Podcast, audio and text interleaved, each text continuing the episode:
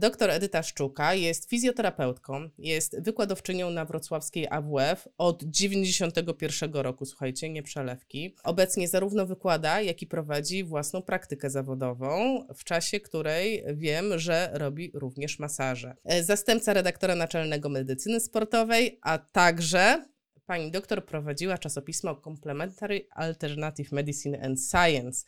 Także słuchajcie, dzisiaj jest z nami ekspertka. Bardzo dziękuję pani doktor za przyjęcie zaproszenia. Jest mi przemiło, jestem podekscytowana i już się cieszę na te wszystkie rzeczy, o których porozmawiamy.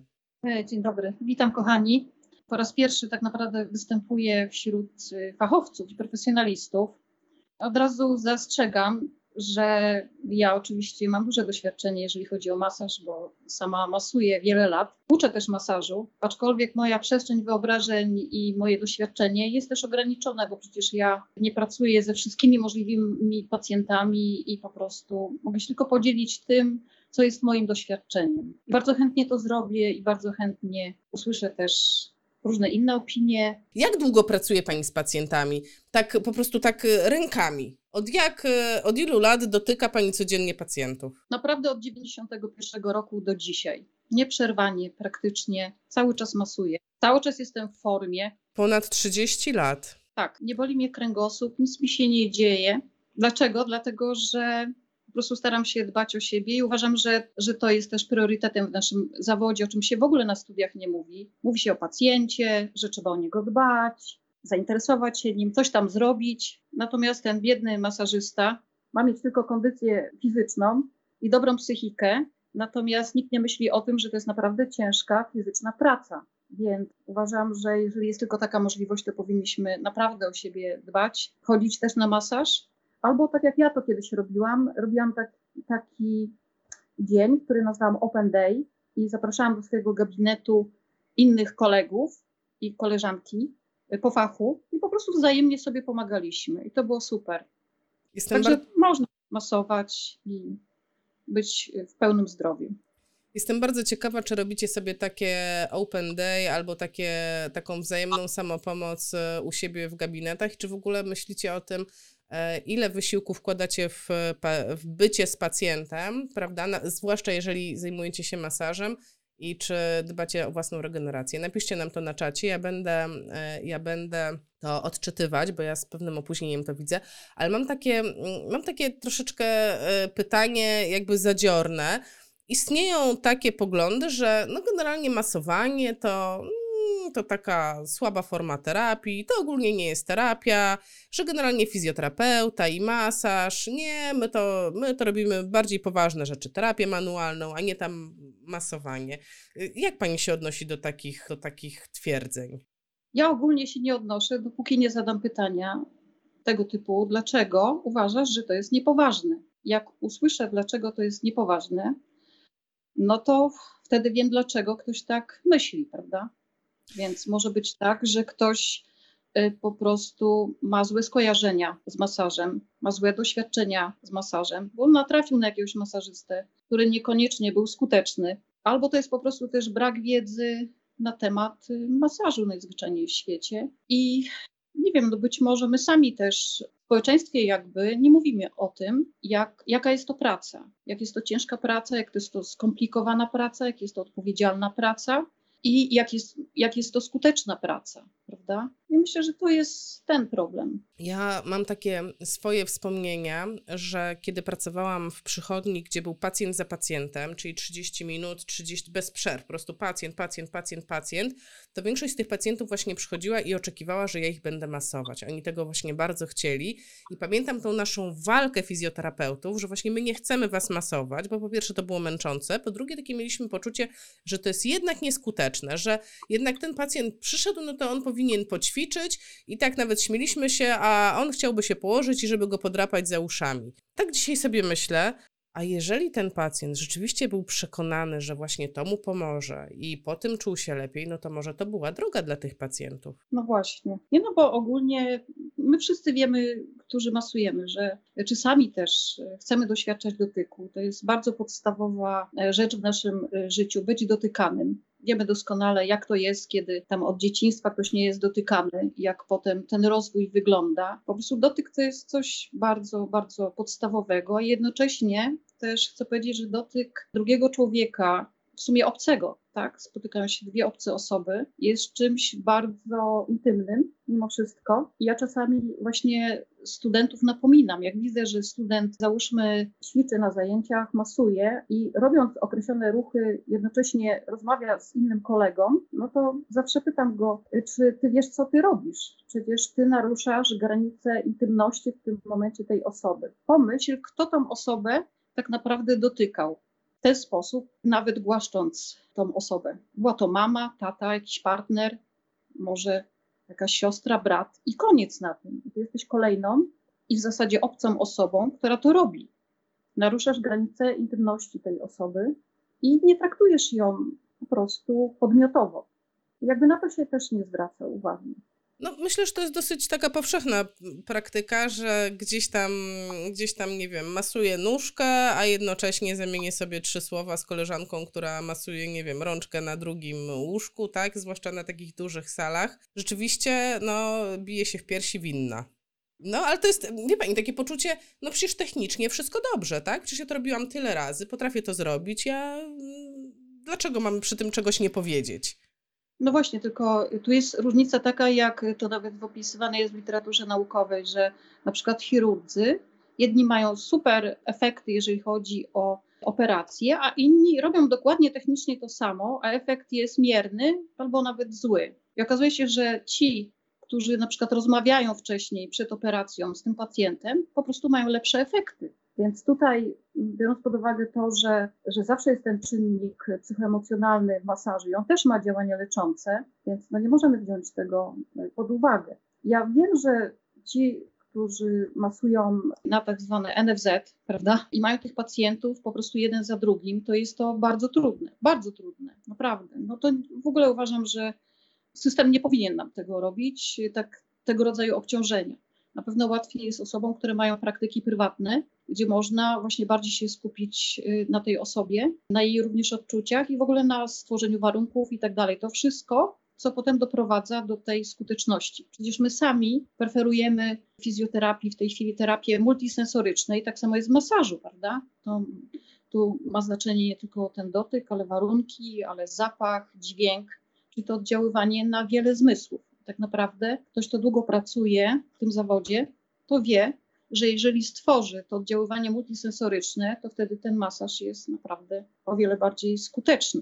No tak. tak czasami może być jakiś opór wewnętrzny też pacjenta na nasz dotyk. Jeżeli nie będzie tej akceptacji na, na kontakt z masażystą, to też te, ten efekt może być y, gorszy. Ja to porównuję do czegoś takiego, że jeżeli ja nie chcę na przykład, żeby to oddziaływanie było głębokie, a ktoś chce mi zrobić zastrzyk, to po prostu napnę mięsień i on tego zastrzyku mi nie zrobi, prawda? złamie igłę i nie zrobi. I tak samo jest w masażu. Tylko my na co dzień, wydaje mi się, że tak głęboko się nad tym aż yy, być może nie zastanawiamy. Czasami po prostu nie mamy możliwości, żeby się aż tak głęboko zastanowić nad tym. Natomiast możemy się zastanowić nad tym, dlaczego ktoś mówi o masażyście, że ten jest super, prawda? A ten nie ma efektów i nikt do niego nie przychodzi.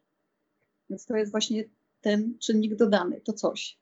Co jeszcze może być czynnikiem dodanym? No bo rozumiem, że ta multisensoryczność, czyli tak jakby klimat, który ja stworzyłam u siebie w gabinecie.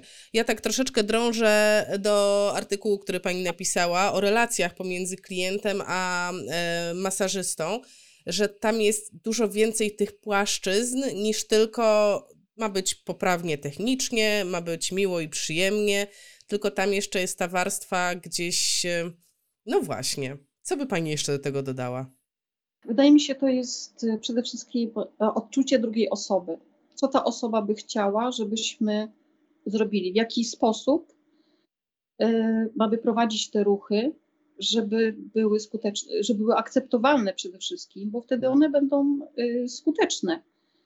E, czyli czasami ten nacisk jest większy, bo tak czujemy, że ta osoba po prostu na ten moment to potrzebuje, czasami jest słabszy, więc obserwacja osoby cały czas w trakcie masażu, zwłaszcza jeżeli to są masaże na przykład o charakterze relaksacyjnym, no jest bardzo ważna, bo jeżeli osoba nam zasypia, widzimy, że e, przestaje rozmawiać, to jest taki ewidentny jakby czynnik, który pokazuje, że idziemy w dobrą stronę. Aczkolwiek wydaje mi się, że tutaj też no, doświadczenie podpowiada, że zwłaszcza jeżeli chodzi o masaże relaksacyjne, bo ja głównie się nimi zajmuję mimo wszystko, to wydaje mi się, że bardzo ważnym tutaj też czynnikiem jest to, żeby jakby podążać właśnie za, za, za tym, co pacjent potrzebuje, dostrajać się do tego i nie zakładać, że zawsze te pierwsze masaże będą udane. Dlatego, że często jest tak, jeżeli stosujemy jakąś nową metodę i pacjent jest nowy czy klient, to on jest zaciekawiony tym, co się dzieje, co się stanie. Czasami jest to osoba, która na przykład lubi kontrolować sytuację, więc ona będzie cały czas skupiać uwagę na tym, co my robimy. Czasami osoba ma jakieś lęki, prawda? Nie chce, żeby, żebyśmy ingerowali w jakąś część ciała, i to jest też bardzo trudne, moim zdaniem, ponieważ my z góry zakładamy, że pewne części ciała na przykład mogą być problematyczne dla osoby, że osoba nie lubi być dotykana w, załóżmy y, w określonych miejscach, ale nie wiemy czasami, jakie to są miejsca. Czasami nie są to tylko miejsca uznane jako y, erogenne, prawda, które gdzieś tam omijamy, ale może się okazać, że na przykład problematyczne będzie dla osoby wykonywanie masażu w okolicy twarzy albo stóp, ponieważ takie są indywidualne doświadczenia tej osoby, że gdzieś ten dotyk wcześniej zaistniał, on y, skojarzył się z czymś bardzo negatywnym i my jakby odtwarzamy to samo. Więc jakby kontakt z osobą, obserwacja osoby, z osobą, rozmowa z osobą, y, zarówno przed masażem, czyli ten wywiad, ale również w tym kierunku, co ta osoba, jakie ma doświadczenia już z tym masażem, jakie ruchy ona lubi, czego nie lubi, jakie okolice lubi, czego nie lubi, jest to naprawdę bardzo ważne. I potem oczywiście po masażu również taka rozmowa, żeby można było po prostu ustalić, e, jaka jest instrukcja obsługi tego, tej konkretnej osoby. I tak naprawdę musimy to zapamiętać i, i to powtórzyć później. Ja to mówię oczywiście z perspektywy praktyki, prowadzenia praktyki prywatnej, gdzie jest łatwiej na pewno jest bardzo trudne, kiedy robi się prawda, pacjentów jeden po drugim. To jest to no, no niesamowicie trudne, moim zdaniem. Także y, wszystkim tutaj kolegom, koleżankom, którzy wykonują takie masaże, to naprawdę wielki szacunek. Bo nie wiem, czy ja osobiście bym dała radę w ten sposób y, pracować. Arkadiusz e, napisał, że czy to masaż, czy inna terapia manualna bez poprzedzonej diagnostyki nie ma najmniejszego sensu. I to jest to samo, to, to jest to, co pani powiedziała, ale no, ja mając to doświadczenie właśnie pracy na NFZ, jest to pewnego rodzaju takie, takie no kurczę, no faktycznie, tak, ale z drugiej strony, jak myślę o masażu relaksacyjnym, no przecież to jest delikatne, przecież ja tam nikomu nie mogę zrobić krzywdy, przecież to jest takie miziu-miziu, a z trzeciej strony parę osób napisało, wie, wiesz co, ale ja jak robię ten masaż, to nie jestem w stanie zrobić samego czystego masażu, mam taką potrzebę, a tu dodać punkcik, a tutaj jakieś elementy terapii manualnej, tak jakby urozmaicić to o takie techniki typowo fizjoterapeutyczne, terapeutyczne. Właśnie, tutaj kolega ma naprawdę wielką rację, jeżeli chodzi o tą diagnostykę. Ja osobiście, ponieważ no, zastrzegam, że ja głównie robię masaże relaksacyjne, różnego typu, różnymi metodami, ale mm, ja używam do, jako diagnostyki przed masażem urządzenie do badania aktywności elektrodermalnej metodą riodoraku. Y, to mierzy 24 punkty akupunkturowe, czyli ich reaktywność receptorów w 24 punktach biologicznie aktywnych i dzięki temu ja mogę zobaczyć przed masażem, czy osoba, w jakim stanie jest autonomiczny układ nerwowy u tej osoby. Czy ta osoba mm, ma podwyższone, podwyższoną elektroprzewodność receptorów, czyli jest podwyższone napięcie układu współczulnego, czyli na pewno jest to w tym momencie wska wskazanie do masażu, ale czasami ja mam osobę, która ma bardzo niskie wartości, które by świadczyły o tym, że jest przewaga układu przyspółczulnego na skutek na przykład braku zasobów. Czyli w tym momencie, jeżeli ja zadam masaż, czyli jak y, dodam do, do ciała tego bodźca, zadam ten bodziec, to w tym momencie może być tak, że ta osoba ten bodziec nie przetransformuje, prawda? Czyli, czyli jeszcze gorzej, czyli, czyli, pogorszy się jej. Tak, czyli chodzi o to, że, że każdy bodziec, bo my nie myślimy o tym, każdy bodziec wymaga transformacji. Do transformacji potrzebna jest energia. A jeżeli ktoś ma po prostu, nie ma zasobów w organizmie, bo ma depresję, bo jest zmęczony, bo jest wyczerpany, bo jest wycieńczony, to po prostu ten duży bodziec może spowodować więcej złego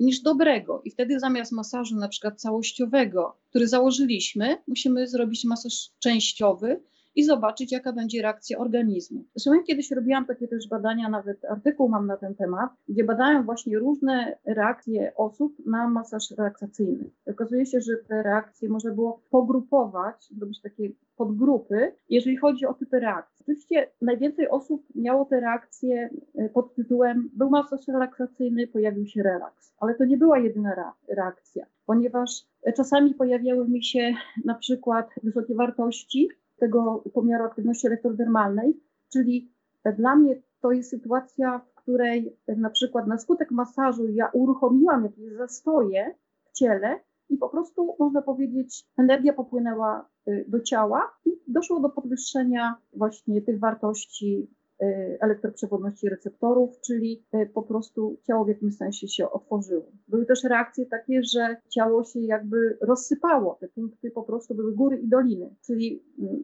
to jest tak jakbyśmy się huśtali na huśtawce, tak? Y, ciało nam pokazuje, czego potrzebuje i w tym momencie to ciało potrzebuje się rozsypać po to, żeby na innym poziomie się jakby poskładać. Także to jest bardzo ciekawe, w ogóle nikt na ten temat nie mówi i my po prostu mamy mało narzędzi tych diagnostycznych, żeby zobaczyć w jakim stanie y, pewne duże systemy w naszym organizmie y, się znajdują. No ja akurat posługuję się tym urządzeniem i naprawdę bardzo sobie chwalę y, to, że dzięki temu mogę podejmować właściwe decyzje terapeutyczne, łącznie z tym, z częstotliwością tych zabiegów, prawda, bo my często operujemy jakimiś schematami, prawda. I tutaj też właśnie mówiliśmy o tym też, że o tym intuicyjnym wykonywaniu masażu. Ja myślę, że na jakimś etapie każdy masażysta rzeczywiście wykonuje to intuicyjnie. Czyli y, oczywiście on ma na myśli jakiś tam plan, jakiś schemat, y, bo ma jakiś cel, jakieś zadanie do wykonania, chce to osiągnąć. Natomiast w trakcie pracy okazuje się, że on nagle zmienia koncepcję, ponieważ ciało mu to podpowiada, y, prawda? I ja na przykład, jak uczyłam kiedyś na turystyce rekreacji masażu relaksacyjnego, taki przedmiot prowadziłam, to na początku dawałam tym studentom kartki i robiliśmy po prostu jak gotowanie grochówki, tak? Wszystkie składniki po kolei wypisane. I oni po kolei wykonywali. Na końcu tych zajęć, któregoś dnia przyszłam i powiedziałam, dzisiaj będzie masaż intuicyjny. I oni zapytali, czy będzie kartka na ten masaż, jak my mamy go wykonać. Ja mówię, nie ma kartki już na ten temat. Nie ma, po prostu macie już pewne umiejętności. Wasze ciało zapamiętało techniki, y, różnego rodzaju metodykę wykonywania różnych masaży. Po prostu macie ciało i macie po prostu y, to ciało poznać i reagować adekwatnie do tego, co ciało potrzebuje. No i to było rzeczywiście y, niesamowite. Ja nawet kiedyś zrobiłam taki eksperyment, że oczywiście za zgodą studentów nagrałam studentów w trakcie, jak oni wykonywali ten masaż, czyli półtorej godziny on po prostu stał przy tym stole i musiał coś wykonać. I oni potem oglądali ten film. Oczywiście potem go skasowaliśmy, ale oni sami doszli do takiego wniosku. Okej, okay, to był masaż relaksacyjny, a dlaczego ja się tak ruszam jak klocek po prostu w sklepie, jak słoń w sklepie z porcelaną, tak? Dlaczego moje biodra są nieruchome? Przecież ja przez to też kumuluję napięcia w swoim ciele.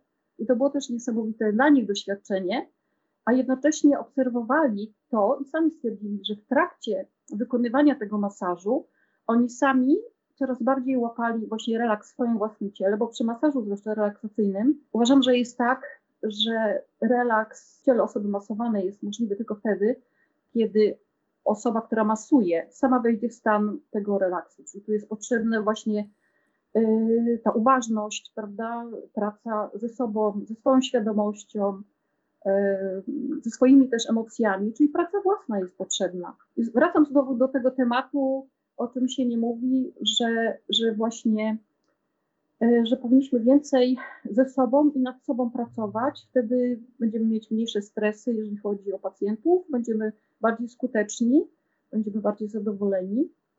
E, wydaje mi się to bardzo ważne, bo na przykład w psychoterapii e, są superwizje, prawda? Czy niektórzy psychoterapeuci też pracują bardzo mocno ze sobą, Oczywiście to jest inny rodzaj pracy, ale my w ogóle nie pracujemy ze sobą. Nie ma ani jednych zajęć na tych studiach naszych, które by właśnie taką, do takiej pracy nas mobilizowały, do pracy własnej. Wtedy y, tutaj Ja nie wiem, jakie aktualnie są y, doniesienia naukowe, jeżeli chodzi o zespoły wypalenia zawodowego y, wśród fizjoterapeutów, ale kilkanaście lat temu już pamiętam, że te doniesienia były mocno niepokojące, że bardzo duży odsetek y, fizjoterapeutów ma te zespoły pełnoobjawowe czy niepełnoobjawowe zespoły wypalenia zawodowego, więc ja sobie nie wyobrażam, żeby taka sytuacja e, miała miejsce w naszym zawodzie i żebyśmy po prostu też w jakimś sensie pozwalali się traktować przedmiotowo. No, to jest bardzo ciekawe, to jest bardzo ciekawe zagadnienie. Z tego co wiem, rzeczywiście ta liczba e, osób z zespołem wypalenia zawodowego gdzieś tam rośnie w naszym zawodzie. Był nawet taki artykuł, pamiętam swego czasu w głosie fizjoterapeutu i no generalnie jest to, jest to trend obserwowalny.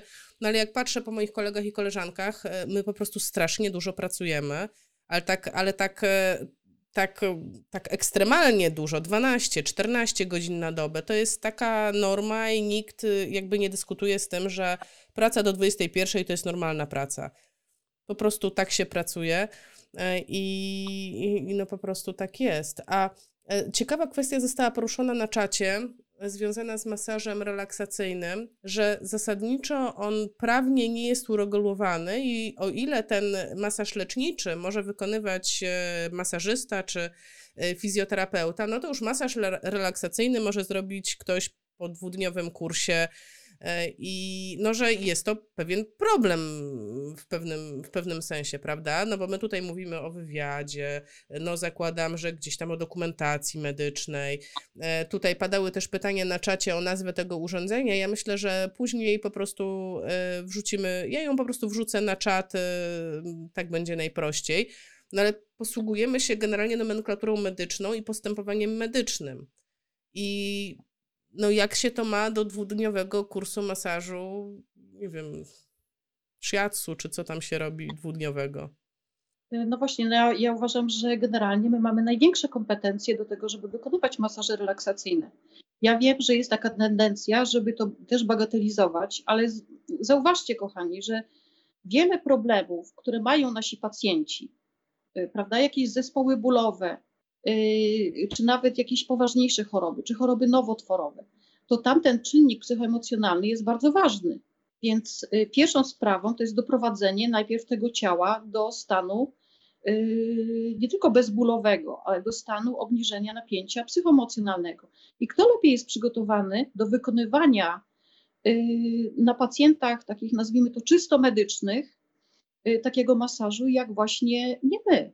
Ja osobiście jestem przeciwna temu, żeby ktoś e, robił to osoby, które wczoraj sprzedawały pietruszkę, a dzisiaj wymyśliły, że są terapeutami i to robią. Oczywiście, niech robią to, tylko że y, powinny mieć y, wykształcenie przynajmniej równole, równoległe, czy to będzie jakiś naturopata, y, ale osoba, która po prostu będzie też poddawana permanentnemu szkoleniu.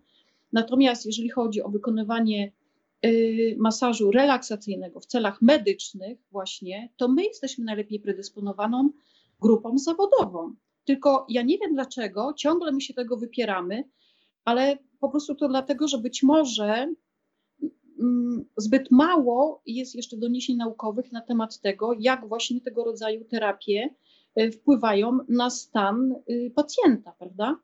Ja wiem, mam pacjentów też z różnymi ciężkimi, nazwijmy to chorobami, również z autoagresji. I ja wiem, jak to jest, jak on pójdzie do szpitala, pójdzie po diagnozę, po kolejne badanie, wynik tego badania, to on przychodzi tak roztrzęsiony, że właściwie dopiero u mnie w gabinecie, na tym stole, on stanie się uspokoić i uważam, że to jest czynnik leczący, prawda? A przynajmniej korygujący te złe doświadczenia, które on wynosi, y, znowu spoglądając na kolejny jakiś wynik i oczekując z niepokojem, na werdykt lekarza, czy palec będzie do góry, czy na dół. Więc nie wiem, dlaczego tak się dzieje. Duże... Że to jest po prostu deprecjonowane. Ja myślę, trudno mi powiedzieć, napiszcie też, e, jak było u Was. Na przykład ja na mojej uczelni zajęć takich typowych w ramach programu nauczania miałam bardzo mało z masażu, jedno, dwa zajęcia, bardzo mało tego było, więc musiałam wykupić e, osobny kurs, żeby nauczyć się masażu. E, on trwał wtedy trzy miesiące, było to, no to wydaje mi się, że to taki normalny kurs, jaki, jaki robią studenci fizjoterapii. ale no, ma się to, jakby nie ma tego porównania na przykład do kursu pięciomodułowego y, z terapii manualnej, albo tam, no nie wiem, iluś tam tygodni kursu z medycyny ortopedycznej. I myślę, tak sobie wyobrażam, że w tym momencie dosyć łatwo jest sobie w głowie przewartościować, że to, za co zapłaciłam więcej i co e, kosztowało mnie dużo więcej wysiłku i czasu, to pewnie lepiej działa niż to, co było gdzieś tam kiedyś na studiach, e, a tam takie pogłaskać e, i pewnie nic to tam za dużo nie daje. Na studiach powinni uczyć masażu osoby, które praktykują też masaż. To jest proste, prawda? Czyli mają na co dzień kontakt z klientami czy pacjentami. Mm, natomiast kwestia edukacji, oczywiście to jest problem, bo ciągle też y, studenci komunikują, że tych zajęć masażu jest za mało. No ja uważam, że na jakimś etapie studiów, jeżeli faktycznie student jest przekonany o tym, że masaż jest jego drogą zawodową i on kocha to robić po prostu, już będąc na studiach, to tak jakby tych zajęć powinno być y, więcej. No ale tutaj to się, ten problem y, występuje niestety na uczelni, to się rządzi całkiem jakimiś innymi prawami i czasami jak też pisze jakieś programy na, na to, żeby, żeby wprowadzić jakieś nowe przedmioty z masażu, ale jakby nie mogę się przebić tutaj y, przez ten próg niemożności y, takiego programu jakby dydaktycznego. Marcel napisał, że na krakowskim AWF-ie był cały rok masażu. Z kolei Arkadiusz mówi, że kupy się to nie trzyma, bo nie trzyma się tego, co jest w programie nauczania. Wydaje mi się, że każda uczelnia może mieć swój program nauczania, więc pytanie, o którym programie nauczania mówimy. Takie mamy komentarze. E, Agnieszka, która jest pacjentką, też pisze, że zrobiła sobie przyjemność i poszła na masaż relaksacyjny i było super. Ja też czytałam wcześniej komentarze e, osób, które pracują na co dzień z pacjentami i które rzeczywiście potwierdziły, że ten element masażu jest dla tych pacjentów absolutnie najważniejszy, nawet wtedy, kiedy przychodzą na NFZ, nawet wtedy, kiedy, mm, e, kiedy e, mają przewlekłe choroby z uzdrowiska, o ile dobrze pamiętam, jedna osoba napisała, więc e, wszystko chyba zależy od uczelni. Jak to jest? Bo z tego co wiem, to są różne programy na różnych uczelniach. Mówię, ja miałam bardzo mało na warszawskim AWF-ie masażu. No jest program oczywiście podstawowy, który musi być realizowany na wszystkich uczelniach, które przygotowują do tego zawodu, ale poza tym uczelnia jakby ma możliwość y, prowadzenia swoich przedmiotów w zależności od tego, co komisja uczelniana, dydaktyczna y, akceptuje, tak? Więc czasami coś tam akceptuje, a czasami nie. Więc na przykład ja prowadziłam na fizjoterapii no, parę lat temu y, zajęcia podstawy refleksoterapii cały, y, cały semestr prowadziłam tych zajęć. Y, potem niestety ten przedmiot został skasowany. Ja potem jeszcze raz składałam, prosiłam o odnowienie tego, no i jakoś nie mogłam się przebić przez tą komisję naszą. Jakieś inne były widocznie projekty realizowane. Natomiast studenci pisali do mnie, dlaczego proszę panią, pani nie prowadzi tej refleksoterapii. Przecież po prostu to jest tak, mm, taka dziedzina, którą, którą w sumie niewiele osób w Polsce, jeżeli chodzi o fizjoterapeutów, szkoli w tym zakresie. A tak wracając na tory już e, masażu pacjentów, e, wykorzystania go na co dzień, e, wspomniała Pani, że żeby masaż miał wartość, to ta osoba, która jest masowana, musi wyrazić na niego zgodę, że musi być ta akceptacja te, tego, no, tego dotyku, prawda, tego wejścia niejako w intymność. E, I tak się zastanawiam, a co z osobami, które są nieprzytomne? Czy co z osobami, które są w ograniczonym kontakcie, mają trudności z komunikacją i czasami przychodzimy do takiego pacjenta, na przykład ciężki pacjent neurologiczny i gdzieś tam rzeczywiście ten masaż mu robimy i wydaje nam się, no, że to jest ok, tak? Że to jest taka fajna forma terapii relaksacyjna. Jaka, jakby Pani podeszła do takiego tematu? Powiem tak, ja nie mam oczywiście jakiegoś dużego doświadczenia w tym zakresie, raczej pojedynczych pacjentów, określone grupy, nawet dzieci, z którymi miałam okazję pracować. Natomiast powiem tak, y, my nie znamy po prostu tego wewnętrznego świata y, do końca tych osób, prawda? W związku z tym, jeżeli tego kontaktu nie ma zwrotnego, takiego, jakiego byśmy oczekiwali, chociażby w postaci słownej, no to co nam pozostaje? Pozostaje nam mowa ciała, pozostaje, pozostają nam inne reakcje, które mogą komunikować nawet opiekunowie, prawda? Że załóżmy, że załóżmy coś się poprawiło, że ten pacjent lepiej śpi, albo ma mniejsze napięcie, albo częściej się uśmiecha, albo chętnie przychodzi na ten masaż. Czyli po prostu musimy szukać jakichś innych elementów, które by nam pokazały, że ten kontakt dotykowy jest rzeczywiście, jest rzeczywiście skuteczny. No, tu mogę powiedzieć, że takimi dla mnie bardzo trudnymi pacjentami czy pacjentkami były osoby z fibromialgią. Ja miałam 25 kobiet w takim projekcie badawczym, gdzie robiłam tym kobietom koloroterapię i masaż kamieniami wulkanicznymi. I powiem szczerze, że każda z tych kobiet była inna. Oczywiście niektóre nie dawały się dotykać w określonych miejscach, bo ta nadwrażliwość była tak wielka, że dotyk, dotyk oczywiście był, wywoływał ból, ale w trakcie wykonywania kolejnych masaży, kiedy dotyka, dotykałam w innych miejscach, które były akceptowalne, jakby y, ta sensytyzacja nadmierna, ona się zmniejszała i można było pójść po prostu do przodu. Także, natomiast każda osoba była inna i u, u, jednej osoby y, ta nadwrażliwość była gdzieś tam w okolicy ud, u innej osoby na głowie i czyli każdej osoby musiałam się tak naprawdę uczyć. To było bardzo dla mnie ciężkie doświadczenie. Ja byłam wykończona po prostu po zakończeniu tego projektu, to trwało prawie pół roku. A ile każda z y, badanych miała masaży wykonanych? One przychodziły raz w tygodniu na masaż i raz w tygodniu właśnie na koloroterapię światłem spolaryzowanym. Jest pół roku. Tak podpytuję, pamiętam takiego pacjenta też z fibromialgią i on właśnie, on kochał delikatny masaż, taki nazwijmy to z elementami terapii powięziowej, i on mi zasypiał. I, I, ja nie wiedziałam, co z tym zaśnięciem zrobić, bo no to jest taka sytuacja, że on śpi, no a co ja mam dalej masować? Mam przestać? Mam. Pamiętam, że miałam wtedy dużą zagwozdkę w ogóle, jak do tego podejść. Czy może go obudzić? No ale z drugiej strony zasnął, no to chyba mu dobrze, wreszcie go nie boli. No rzeczywiście, jak ktoś ma grafik napięty, to jest to problem.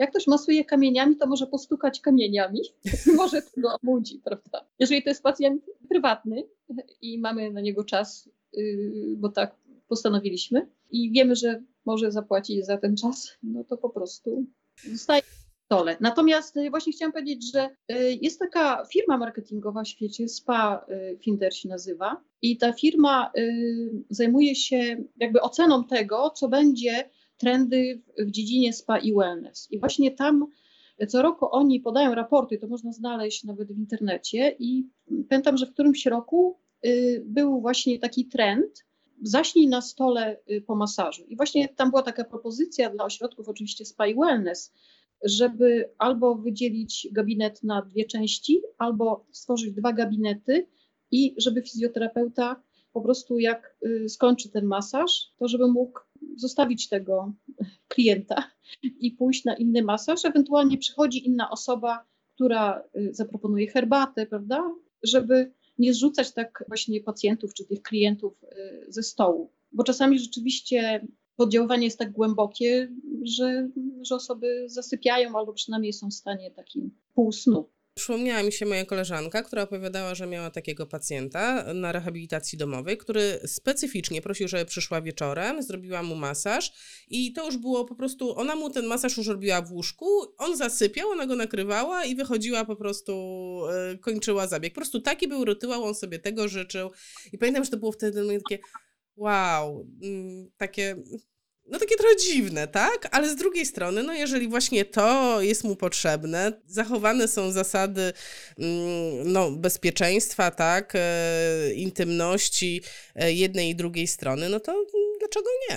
E, Przy... No, no ja zawsze jeżeli y, załóżmy pacjent widzę, że zasnął, ale już tam zaczyna poruszać powiekami, y, czy ruszać ręką, nogą, no to wtedy już pytam, czy wszystko w porządku, czy już skończyłam ten masaż, czy chce pani jeszcze poleżeć, pan, czy chce pan wstać, czy po prostu jednak nawiązuje ten kontakt, no bo wiadomo, że też mój tryb pracy jest taki, że no, muszę za chwilę przyjąć kolejnego pacjenta, więc wiadomo, że ten już zakończył terapię. Bardzo ciekawą kwestię poruszył Robert, który napisał, że nie podoba mu się sytuacja, zaistniała od momentu obowiązywania ustawy o zawodzie fizjoterapeuty, e, że fizjoterapeuci nie umieją masować i to jest moje pierwsze pytanie. Czy rzeczywiście e, fizjoterapeuta, ukończywszy studia, potrafi masować?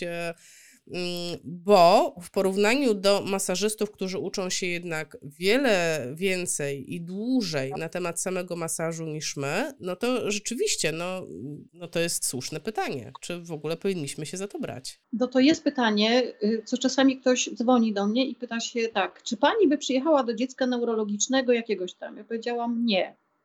A dlaczego? Przecież pani jest fizjoterapeutą. Tak, ale ja się w tym nie specjalizuję. Więc oczywiście, biorąc pod uwagę ten program, który jest, studiów, no trudno przy tym programie założyć, że każdy jest specjalistą w każdej dziedzinie. Przecież fizjoterapia jest ogromną w tej chwili, prawda, dziedziną. Tylu specjalności różnych, już nie mówiąc o metodach.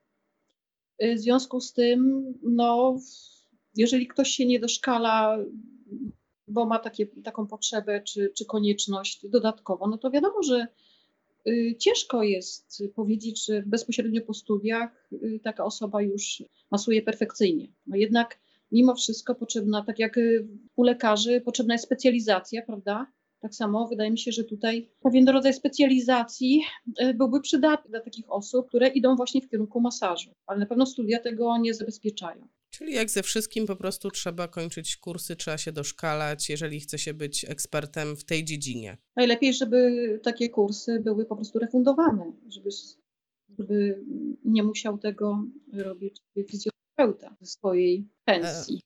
E, Arkadiusz e, napisał, że w dobie EBP powinniśmy kształcić fizjoterapeutów na sztywnych zasadach, na podwalinach badań. Zdecydowanie mamy tak mało godzin, na których możemy się nauczyć. Jak zawód medyczny, jako zawód medyczny jesteśmy wręcz zobligowani do postępowania naukowego. Myśli Pani, że e, masaż ma podstawy naukowe? Oczywiście, że ma. Tylko ktoś, kto jest naukowcem, ja jestem naukowcem, to rozróżnia też jakość badań naukowych, prawda? Więc są badania naukowe czy artykuły naukowe, które są y, w jakichś takich niszowych y, bardzo czasopismach i praktycznie można jednym palcem y, te badania skrytykować, podważyć i tak dalej. No i są badania wysokiej jakości. W masażu to jest problem tego rodzaju, że w badaniach na ludziach najlepiej chcielibyśmy zaślepić dwie osoby. To by było wysokojakościowe badania Czyli y, i, i w tym momencie jak zaślepić masażystę i osobę masowaną. Jest to niemożliwe. Y, poza tym, gdyby masaż był tylko technicznym oddziaływaniem de facto, y, tak jak, choć nie do końca oczywiście, fizykoterapia takim też jest, no bo tam też jest oddziaływanie inne, ale załóżmy, że bardziej techniczne oddziaływanie bez kontaktu bezpośredniego z drugim człowiekiem, to by było łatwiej, ale w tym przypadku, kiedy jest ten kontakt, kiedy ta relacja nawiązuje się i każdego dnia niemalże może być inna, że ten masaż nie będzie, nie do końca będzie zawsze powtarzalny, no to naukowo jest to bardzo ciężko y, zrobić, żeby była też powtarzalność określonych y, wyników, więc no ja y, kiedyś przy okazji pisząc właśnie na temat masażu sportowego analizowałam właśnie jakość badań naukowych w tym zakresie i mm, zrobiłam taką, nazwijmy nawet metaanalizę tych badań właśnie. No i na koniec musiałam niestety podkreślić kreską i napisać, że w tej dziedzinie, ale masaż ma podstawy naukowe słabe.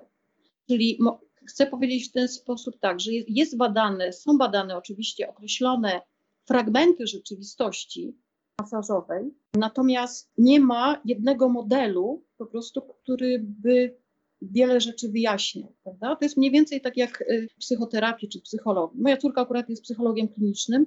Ja właśnie kiedyś jej zadałam takie bardzo kłopotliwe pytanie dla niej, jak się okazało. Mówię, słuchaj, jak to jest, że przychodzi pacjent na psychoterapię, ma nerwicę, on rozmawia, czyli y, y, ta nerwica przejawia się też somatycznie, prawda, w jakiś tam sposób i nagle po iluś tam spotkaniach, po tej terapii, gdzie właściwie nie dotyka się tego ciała, i nagle to ciało jest zdrowe. Jaki mechanizm tutaj w ogóle zafunkcjonował? Jaki to jest model? I ona mi odpowiedziała, popatrzyła na mnie odpowiedziała, nie wiem. I tak samo tutaj po prostu y, my nie mamy takiego modelu oddziaływania człowieka na człowieka, na drugiego człowieka w masażu, jak to jest. I badamy tylko po prostu fragmenty rzeczywistości. Czy ktoś bada w takich warunkach, na takiej grupie, ten inny bada i tak dalej, i tak dalej, bada, temu wyszło, że tak, temu wyszło, że tak, ale ogólnie tej ogólnej wiedzy jakby Nie mamy, dlatego że masaż właśnie jest tą dziedziną bardzo zróżnicowaną. Te czynniki po prostu są nawet yy, nieprzewidywalne. I dlatego bierze się tylko te czynniki przewidywalne, tak, czyli na przykład, nie wiem, miał ból, nie ma bólu, czy tam yy, miał stres, no twierdzi, że nie jest zestresowany. Ale to jest tylko fragment tej rzeczywistości, bo to oddziaływanie jest właśnie, nazwijmy to, wielopoziomowe. I no. Dwie osoby są ta osoba masowana i, i masażysta są za każdym razem w trochę innej sytuacji. I to jest to, co mówiliśmy, że to, że masażysta zmienia doświadczony w trakcie masażu, on może zmienić nawet początkową koncepcję, którą założył, dlatego że ciało mu to pokazuje, że ma to zmienić. W trakcie masażu on to podejmuje taką decyzję. I trudno tutaj o EBM. No bardzo trudno. Zresztą y, ja pamiętam, że wiele lat temu ktoś właśnie z Polskiego Towarzystwa Fizjoterapii jeszcze podjął taką próbę, ponieważ wydaje mi się, że my mamy taki problem, gdzie postawić te granice. Prawda? Czyli co fizjoterapeuta może, a co nie może. Bo jak patrzymy nawet w internecie, co fizjoterapeuci robią, no to naprawdę jest szeroki wachlarz różnego typu działań. I ktoś właśnie wtedy, to było kilkanaście lat temu, usiadł i zrobił właśnie y, analizę materiału naukowego pod kątem właśnie rzetelności tych badań, y, jakości tych badań i tak dalej. No i można powiedzieć, że większości, y, większość tych analiz y, pokazała, że, że albo ta wiarygodność tych terapii jest średnia, albo wręcz słaba. No to przepraszam, to jak my mamy to robić? Ale to jest właśnie też problem tego rodzaju, który ja widzę. Osobiście nie mogę tego zmienić, bo nie mam takiej możliwości, ale na przykład na studiach u nas jest tak, że studenci piszą pracę magisterską.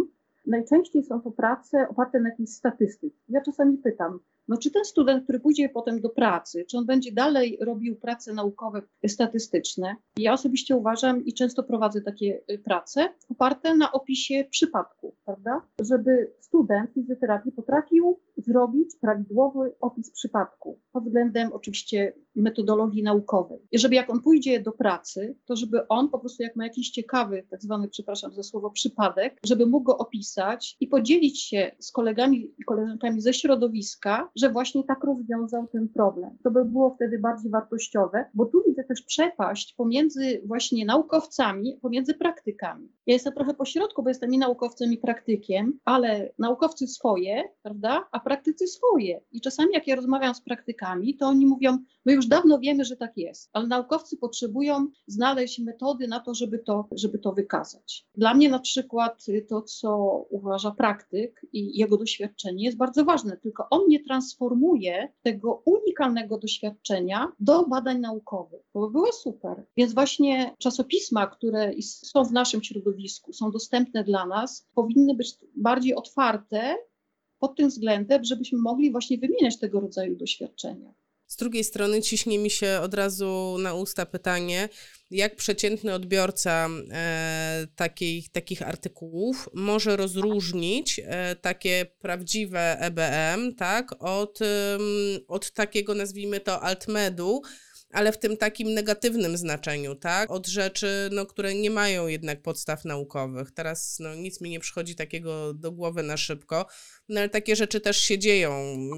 Nie wiem, nie mogę nic wymyślić. Ale chodzi mi o to, że y, nie mamy tak do końca mechanizmu, przeciętny fizjoterapeuta nie ma takiego mechanizmu, żeby odróżnić w badaniu naukowym to badanie, które będzie wartościowe, od tego, które wartościowe nie jest, ale jednak pokazuje tam, nie wiem, że warto, no strzelam, naświetlać y, staw biodrowy jakimś tam światłem. No właśnie, bo u nas w programach studiów nie ma metodologii właśnie badań naukowych, takie, takie zajęcia prowadzi moja córka na y, szko w Szkole Wyższej Psychologii Społecznej, gdzie y, daje studentom swoim zadania, daje im artykuły i oni mają na podstawie określonych elementów ocenić, czy ten artykuł naukowy jest wysokiej jakości, czy niskiej jakości. Oni się tego uczą. U nas niestety tego nie ma. Napiszcie, napiszcie, czy u Was tego typu zajęcia były na uczelniach. To też jest ciekawe, bo może gdzieś już się takie zajęcia no pojawiają. No pojawiają, oczywiście, ale na pewno na mojej uczelni no, nie ma czego. A jakby Pani miała polecić e, teraz e, tym osobom, które nas oglądają, fizjoterapeutom głównie, bo pewnie masażystów nie, nie trzeba zachęcać, gdzie się dokształcić? Gdybym ja na przykład chciała się nauczyć e, naprawdę dobrze wykonywać masaż, to gdzie mogę się tego nauczyć albo gdzie szukać tej wiedzy? Może są jakieś książki, może właśnie są jakieś czasopisma, w których mogę poszukać takich informacji? No i właśnie to jest problem, jak wiemy w tych czasach, bo każdy może być, internet stworzył takie forum, że każdy może być specjalistą w każdej niemal dziedzinie. No i czasami trafimy dobrze, a czasami trafimy źle. Prawda? No, wydaje mi się, że, że, że, że nasze, nasze organizacje zawodowe powinny, czy nasza organizacja, ta, ta najważniejsza, powinna zadbać o to, żeby właśnie tego rodzaju szkolenia prowadziły osoby, które mają dobre właśnie przygotowanie teoretyczne, a jednocześnie też są właśnie praktykami i są pewnego rodzaju autorytetem w danej dziedzinie. Na przykład, nie wiem, czy mój brat jest na czacie tam, Paweł jest, czy nie? Nie widzę, nie widzę, zlekceważył no nas. Mój brat opowiadał, ponieważ mój brat y, skończył to tak zwane suche igłowanie i on mi opowiadał, że w Wielkiej Brytanii jest tak, że to Stowarzyszenie Brytyjskie Fizjoterapeutów oczywiście ma pewne ramy tego, co fizjoterapeuta może, a czego nie może. Natomiast jeżeli fizjoterapeuta chce wykonywać coś innego, co jest powiązane z zawodem, czyli na przykład suche igłowanie, to wiem, że mój brat kończył to, to suche igłowanie w jakimś stowarzyszeniu czy fundacji medycyny chińskiej, która jest akceptowana właśnie przez to brytyjskie Stowarzyszenie Fizjoterapeutów. I to uważam, że to jest super, dlatego że że, że dzięki temu fizjoterapeuci mogą dodatkowe te specjalności, takie nawet y, alternatywne, jeżeli chcą, po prostu y, wykonywać. No tak, więc i tutaj tylko kwestia jest dodatkowego ubezpieczenia, bo wiem od brata, że on ma podstawowe ubezpieczenie jako fizjoterapeuta, plus ma dodatkowe ubezpieczenie na te czynności, które nie są ujęte w tym takim standardowym postępowaniu fizjoterapeutycznym. To chyba, chyba analogicznie jest e, e, również w Polsce, jeśli chodzi o ubezpieczenie. Cztery osoby napisały na czacie, że miały takie zajęcia. E, a Renata napisała, że u mnie w szkole masażu dwa lata temu był rocznik, w którym było pięciu fizjoterapeutów z tytułem magistra, bo po prostu chcieli się dokształcić również w masażu. No właśnie. Na koniec, ponieważ zbliżamy się ku końcowi, już prawie godzinę rozmawiamy, nieprawdopodobne, a jednak. Mam takie pytanie, ono jest z samego początku naszej rozmowy, ale uważam, że jest świetne. E, jest prośba, żeby pokazała Pani swoje ręce i niniejszym e, po prostu obaliła wszystkie mity e, na temat tego, że jak będziemy pracować rękami, to one po prostu będą jak, że będą się nadawały absolutnie do niczego. Więc jak widzicie. Tak, to są moje ręce. Jak widzicie, mam paznokcie zrobione. To oznacza, że jeszcze nie rozpoczęłam pracy ponieważ y, okres wakacyjny to jest taki, kiedy mam trochę dłuższe paznokcie, a tak to normalnie krótkie i na razie, jak widać, jeszcze nie pracuję, ale już za tydzień zdejmę te paznokcie, te, te tipsy, tak, i po prostu będę miała krótkie. Ale widzę, że stawy w porządku, żadnych zgrubień, żadnych tak. deformacji, pełna ruchomość, pełne niebolesne. I kciuki też nie. pani nie bolą, naprawdę? Nie. O, jak zazdroszczę ale też właśnie yy, yy, nie mówiliśmy o tym dzisiaj, o mojej pasji, o masażu kamieniami. Koniecznie, że... to niech Pani opowie jeszcze po prostu chwilunię, bo wiem, że to jest y, super, super ciekawe i mam nadzieję, że jeszcze tak. chwilę wytrzymacie, bo warto. Tak, ja, ja właśnie twierdzę, że każdy, każdy masażysta może się napracować fizycznie i zarobić niewiele, ale trzeba sobie wspomagać to, więc na przykład dla kobiety masaż kamieniami jest super, tak, bo nie musimy y, robić tego, wszystkich tych czynności palcami, tylko możemy użyć kamieni, czy jak ktoś pracuje na przykład bańkami. Y, natomiast parę słów chciałam powiedzieć właśnie o masażu kamieniami, dlatego że jest to moja pasja, ja kocham kamienie, w ogóle zajmuję się medycyną naturalną, więc y, jakby z założenia jest to dla mnie ważne. Yy, i robię masaż kamieniami od 2007 roku. Yy, I teraz właśnie kończę, powinnam już do końca września yy, oddać do wydawnictwa AWF książkę pod tytułem Masaż kamieniami. To będzie książka taka, mm, to będzie albo podręcznik akademicki, albo monografia. Jeszcze, jeszcze nie wiem w jakiej formie to będzie wydane. W każdym razie, dlaczego ja tą książkę piszę? Chociaż powinnam się zająć całkowicie czymś innym. Przede wszystkim dlatego, że właśnie uważam, że my, osoby, które zajmujemy się ma masażem, powinniśmy mieć właśnie podstawy teoretyczne tych wszystkich terapii, które ktoś uznaje, że one są, prawda, dziwne, alternatywne, magiczne czy jakieś tam. I y, to jest mniej więcej tak samo jak z kamertonami. Ja, jak moi studenci, których wyszkoliłam y, w terapii kamertonami, mówią, piszą do mnie, że przychodzi pacjent, mówi, że to jest jakaś magia. Ja mówię, to bardzo proszę, odsyłam y, do mojej fragmentu mojej książki z wielkiej fizjoterapii y, do rozdziału muzykoterapia, gdzie piszę o kamertonach. Odsyłam do moich pięciu artykułów naukowych, badawczych na temat kamertonów i po prostu proszę się zapoznać. I tak samo tutaj yy, przygotowuję ten materiał przede wszystkim dla właśnie fizjoterapeutów, yy, dla studentów, żeby była to właśnie warstwa y, fundamentowa y, tej, y, tej terapii. Dlaczego? Dlatego, że w masażu kamieniami jest bardzo dużo tych tak zwanych, jak ja to nazywam, fake newsów. Nawet stosunkowo niedawno, jakieś trzy tygodnie temu, dostałam maila od mojego byłego studenta, fizjoterapeutę, który właśnie prosił mnie o wyjaśnienie, takiej kwestii, ponieważ ktoś powiedział, że bazalt, który jest używany do masażu kamieniami, że jest szkodliwy. Więc no ja odpisałam, proszę zapytać, jeżeli ktoś y, takie opinie y, jakby wywołuje tutaj tego rodzaju kontrowersje, no to niech wytłumaczy, jaki jest powód tego, prawda?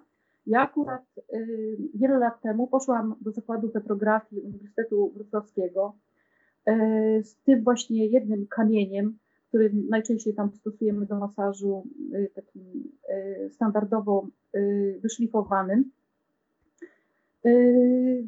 No i właśnie poprosiłam jednego tam z profesorów, żeby zrobił mi właśnie preparat.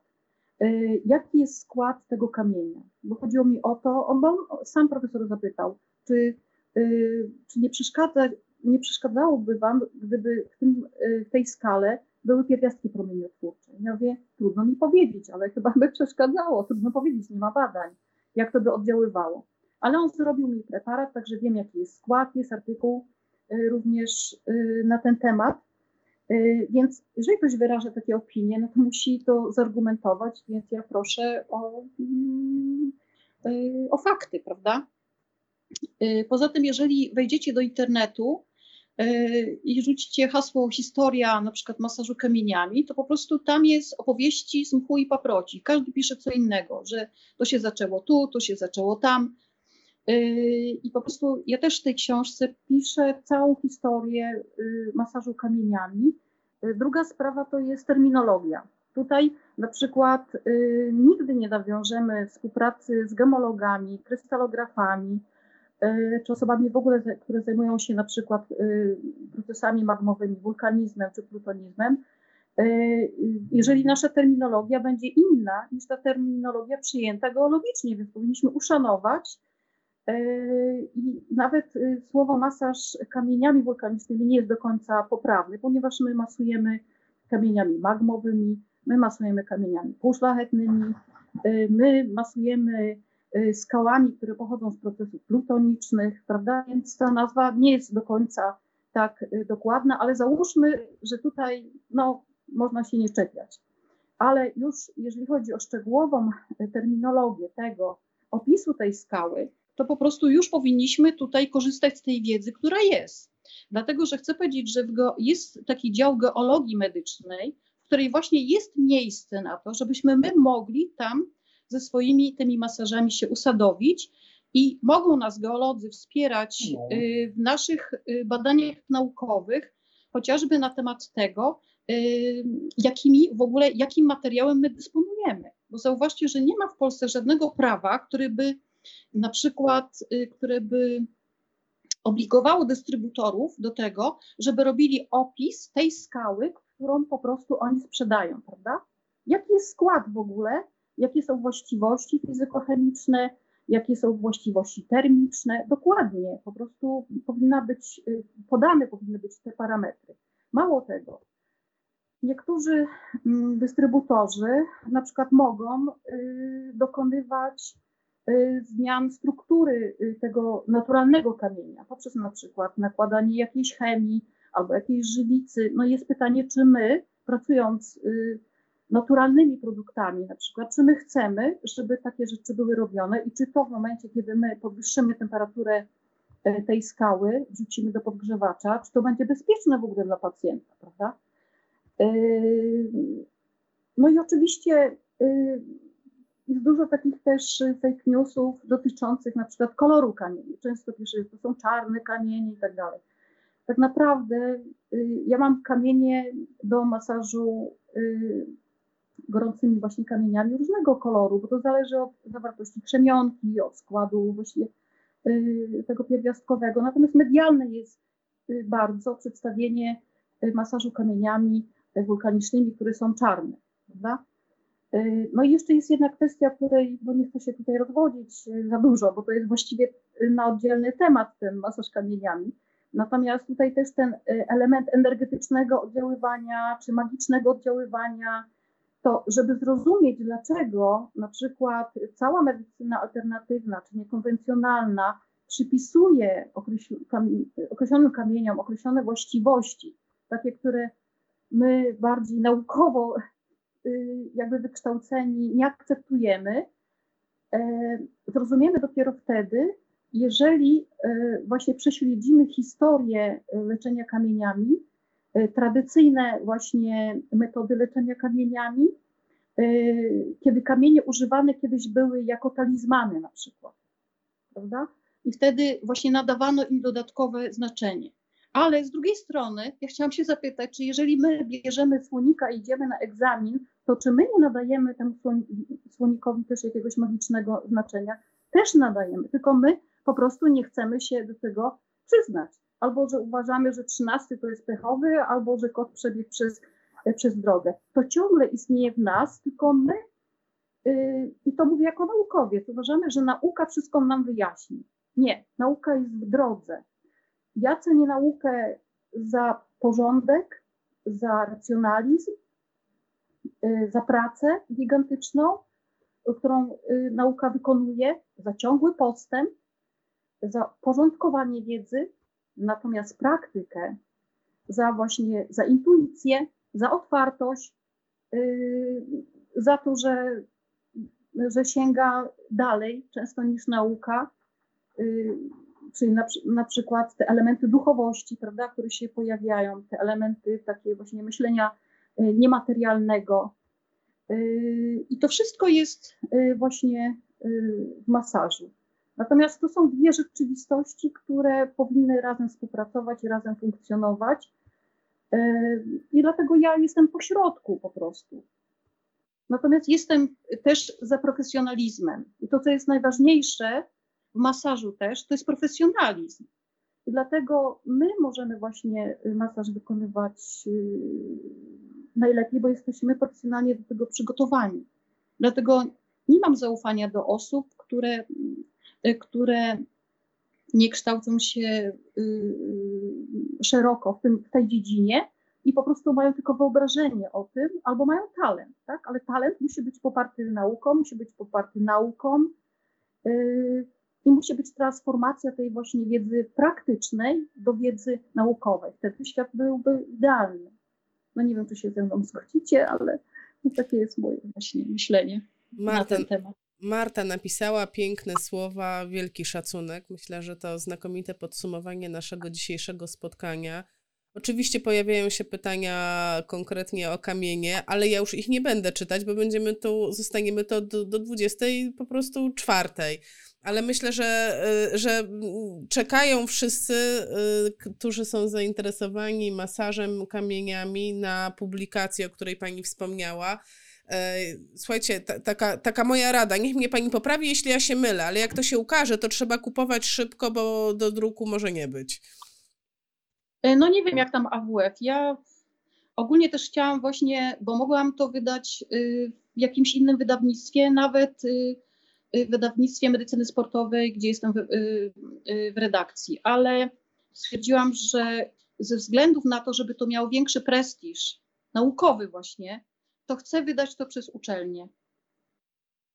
I będę dążyła do tego, żeby to było w wersji później angielskiej również. No i będę starała się, żeby był dodruk, jeżeli będzie taka potrzeba. Koniecznie, koniecznie. Pani doktor, bardzo, bardzo dziękuję za dzisiejszy wieczór. Jest mi przemiło. Mam nadzieję, że zyskaliście dużo wiedzy. Bardzo dziękuję, że poświęciła Pani no tak naprawdę swój wakacyjny wieczór na spotkanie z nami. To było absolutnie super. Widzę, że bardzo dużo w ogóle było pytań na czacie i takich spostrzeżeń na czacie, których po prostu nie zdążyłam przeczytać. E, Sława fajnie napisała, że to jest tak jak prawa i lewa półkula mózgu. Najlepiej pracują razem. I myślę, że to jest najlepsza puenta na dzisiejszy wieczór. Jeszcze raz bardzo, bardzo dziękuję. Dziękuję. Uważam, że mamy wielki potencjał jako fizjoterapeuci. Jesteśmy wspaniałym, empatycznym, empatyczną grupą i naprawdę trzymajmy się razem. Jeżeli potrzebujecie mojego wsparcia, pomocy, macie pytania, możecie napisać do mnie też e, maila postaram się odpisać na wszystkie wątpliwości, a jeżeli będzie jeszcze potrzeba, żebyśmy jeszcze porozmawiali bardziej szczegółowo o jakimś temacie, to ja jestem oczywiście chętna, y, żeby właśnie transformować swoje doświadczenie młodszym kolegom. Tak, są już, są już ja takie jutro, pytania, są już takie pytania na czacie. Tak, wypływam jutro na jeziora, tak, na sześciodniową podróż, żeby jeszcze odpocząć przed nowym rokiem akademickim i przygotować się do pracy z pacjentami. To życzę, to życzę udanych wiatrów. Bardzo dziękuję. dziękuję. Wszystkiego dobrego. Dziękuję bardzo.